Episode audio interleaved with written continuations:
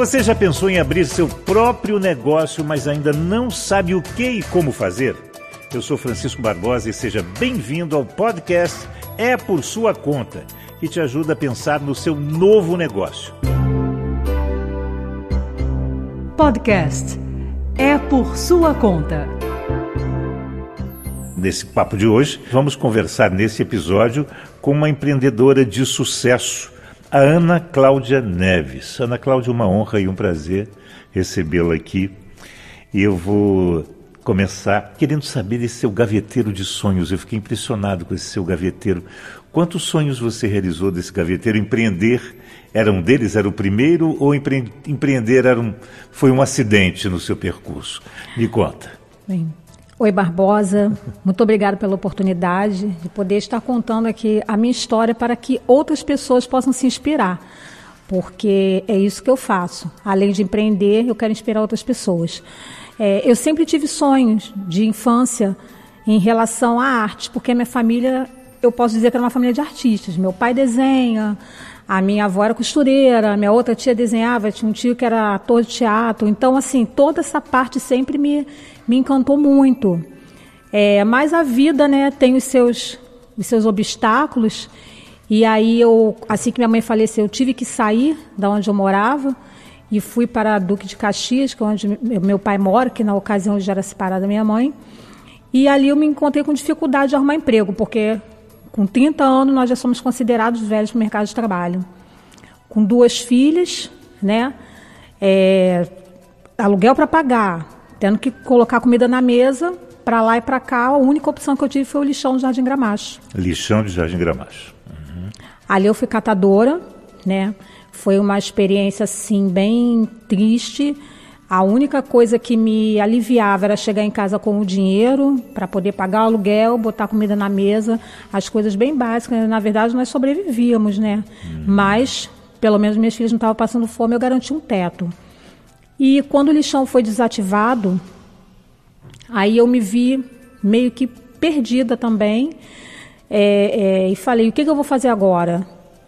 Fui trabalhar num depósito de lixo também, né? E ali eu fui praticamente da mesma forma, né? Separava lixo para poder ganhar por semana aquele, aquele valor, o depósito fechou.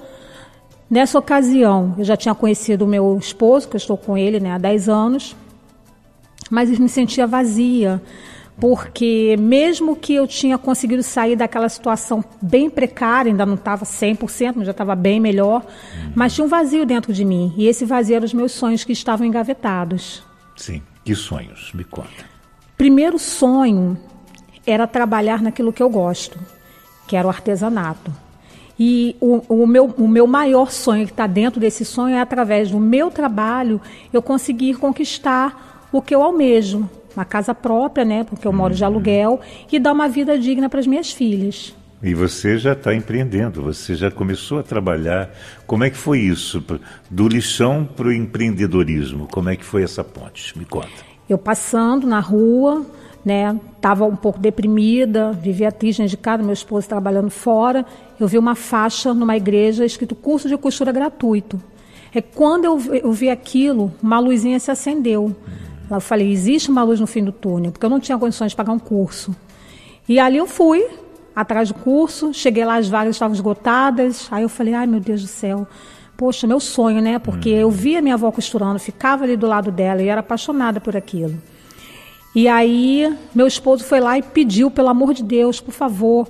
A minha esposa, ela sonha em fazer esse curso, ela sonha em aprender a costurar, e a moça se sensibilizou, e aí eu consegui a vaga. Que e bom. esse foi o pontapé inicial.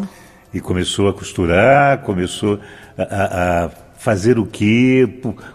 O que que na costura foi dar no seu negócio de hoje em dia? Então, aí eu comecei a fazer o curso de costura, primeiro fazer roupas, mas ainda não era aquilo que eu queria. A minha avó fazia roupas, mas não foi aquilo que me encantou. O que me encantou é que a partir dali eu fui procurando tudo quanto é curso. E eu fiz um curso dentro do Jardim Gramacho também, né, que é onde eu trabalhei, no lixão, é, um curso de bolsas de tecido. E ali aquilo ali foi o meu, o meu é, é, divisor de águas, porque eu queria algo que remetesse a mulheres. E as bolsas que eu gosto de fazer, eu gosto de fazer bolsas que levem uma mensagem. Então eu não queria só fazer um artesanato e ganhar dinheiro com ele. Eu queria fazer um artesanato que passasse uma mensagem. Hum. E ali eu comecei a produzir minhas bolsas. E suas bolsas têm que mensagens, têm que temática?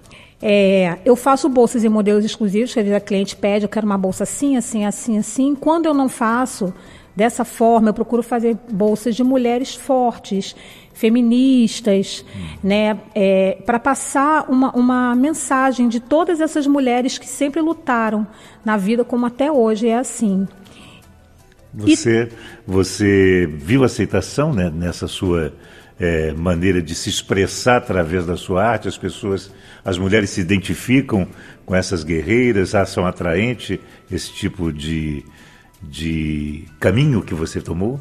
Sim, porque assim, bolsa muitas pessoas fazem, né?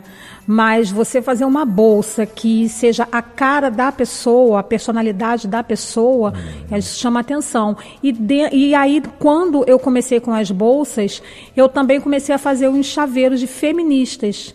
E aí, esses são tudo meus dois carros-chefe, tudo de tecido, tecido de reaproveitamento, então, retalhos. São bolsas, chaveiros, tem mais alguns outros produtos que você faça? Esses são os meus carros-chefes. Eu trabalho com várias coisas, mas os meus carros-chefes são esses. E para botar isso no mercado, como é que você está tá fazendo? Você vai a, a, lojas, você vende pessoalmente? Como, qual é a sua estratégia de vendas? Bom, eu trabalho em casa. É faço, tenho página no Facebook e no Instagram uhum. e as pessoas encomendam. Porque hoje em dia é muito difícil você trabalhar com artesanato através de feiras. Sim. Né? As feiras são muito caras para você expor. Mas quando eu consigo possibilidade de uma feira um pouco, um pouco mais em conta ou gratuita, eu vou. A internet tem servido a você para você botar o seu produto na rua? Sim, sim. Que bom saber Pela disso. internet, Instagram, Facebook. É 100%, 80% da sua venda que você calcula que seja o quê? Posso dizer que uns 70%. 70% da venda. É, Para quem está ouvindo a gente agora e quer empreender, vê em você um exemplo né, de, de mulher, de guerreira, de determinação e tal. É, quais são as dicas para a pessoa não desistir, que é o que mais acontece. De cada 100 pessoas, 90 ficam no caminho, 10 só prosperam. O que fez você não desistir depois dessa pancadaria toda, mulher? Me conta. Bem, em primeiro lugar, empreender não é fácil. Tá? Não é fácil é, você é, é, mergulhar num algo que você não tem aquela renda fixa como um, um trabalho comum, né? Mas você tem que, em primeiro lugar, acreditar em você, e ter resiliência, persistência e estar tá sempre procurando inovar. Pesquisa, estuda, é, é, não fica naquela mesmice, é, olha na internet o que está no mercado, o que está em alta, cores, tudo. É assim que eu faço. Uhum. Eu fui fazendo um curso aqui, ali de empreendedorismo e tem gente, tem gente que me botou para baixo, gente me botou para baixo? Tem. Tem gente que fala assim, ah, você não vai a lugar nenhum com isso daí. E eu falo, eu vou sim. Quando eu estiver lá, lá no topo, vocês vão lembrar do que vocês falaram para mim, eu vou falar assim, ó, valeu a pena. E é isso que eu falo para todas as pessoas que eu converso em porta de escola, às vezes numa fila de mercado, as mulheres vêm, conversam comigo como se já me conhecessem, eu falo, tira seus sonhos da gaveta, tira seus sonhos da gaveta, mas não fica olhando para eles, não. Vá à luta. E, e tampe os ouvidos para aquelas pessoas que falam que não, que você não vai conseguir, que não vale a pena. Porque todas as pessoas de sucesso persistiram. E se não tiver persistência, realmente a pessoa não vai conseguir. É verdade. Grandes nomes que a gente vê aí é, ficaram sem nada várias vezes na vida. De grandes nomes, grandes empresários de grandes empresas, de grandes cadeias é, estabelecidas no Brasil e fora do Brasil, inclusive. Para quem quer encontrar você na internet, na web, quer conhecer os seus produtos, quer conhecer a Ana Cláudia Neves. Como é que você está lá? Põe o que lá no, na internet para achar você? Ana Cláudia Neves?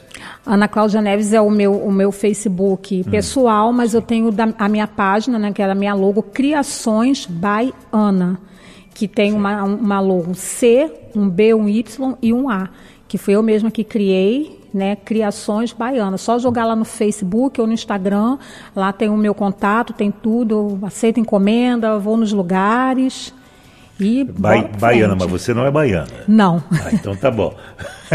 Bai de por Ana, BY. Isso. Isso. Min, é, Criações BY Ana. Isso. Ana, uma dica para quem agora acha que não consegue costurar, não é possível. Porque eu, por exemplo, tenho dois sonhos que antes de morrer eu quero fazer: cozinhar e costurar.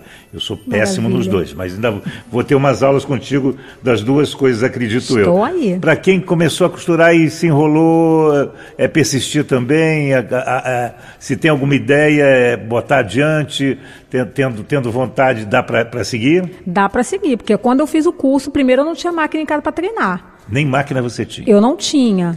Aí a minha madrasta, eu conversei com ela, ela tirou para mim trocentas mil prestações, que era só assim que eu podia pagar, e eu fiquei uns dias olhando para a máquina com medo de chegar perto dela.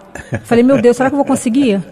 Aí meu esposo, não, você vai, você não comprou? Você vai. Você não está fazendo curso? Você vai. E aí eu fui. Não pode desanimar.